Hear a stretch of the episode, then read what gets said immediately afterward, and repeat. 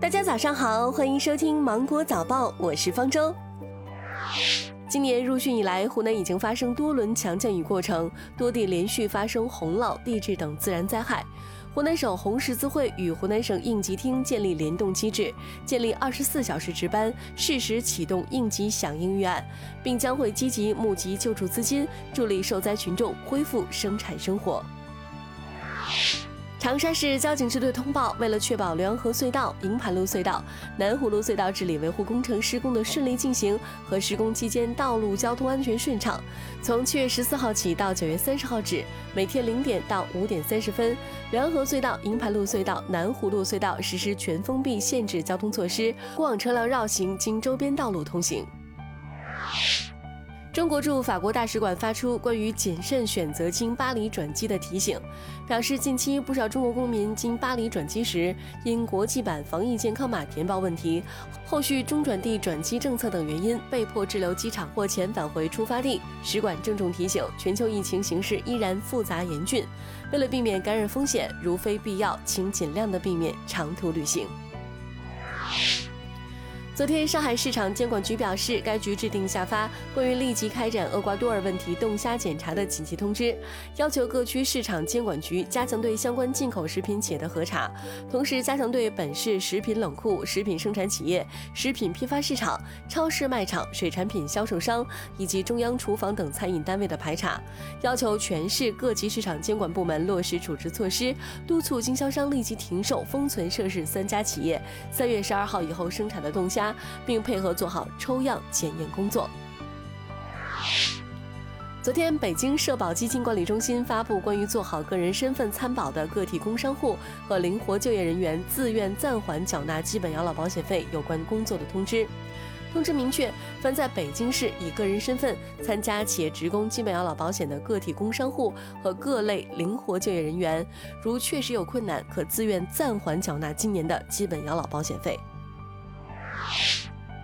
根据民政部的数据显示，二零一八年我国单身成年人口高达二点四亿人，其中超过七千七百万成年人是独居状态。预计到二零二一年，这个数字将会上升到九千两百万。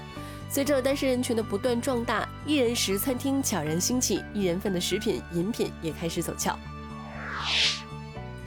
七月十号，网传上海虹口建爱大厦员工为新冠密切接触者。上海虹口官方昨天辟谣说，经核实，所述情况不属实，广大网友不必恐慌。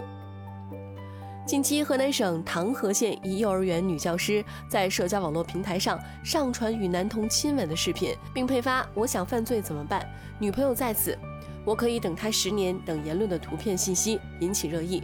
七月十一号，河南省唐河县通报称，七月八号，该幼儿园已经将涉事幼儿文某某予以辞退。目前，县教育部门已经责令该幼儿园停业整顿。当地时间七月十号，世卫组织卫生紧急项目负责人迈克尔·瑞安表示，哈萨克斯坦近期肺炎病例增长有多种解释。世卫组织正研究当地实际检测条件及质量，以防其他肺炎样本中有新冠肺炎假阴性样本。很多不明原因肺炎病例可能就是新冠肺炎病例。世卫组织也在研究不明原因肺炎病例的 X 光片，查看其是否与新冠肺炎症状是一致的。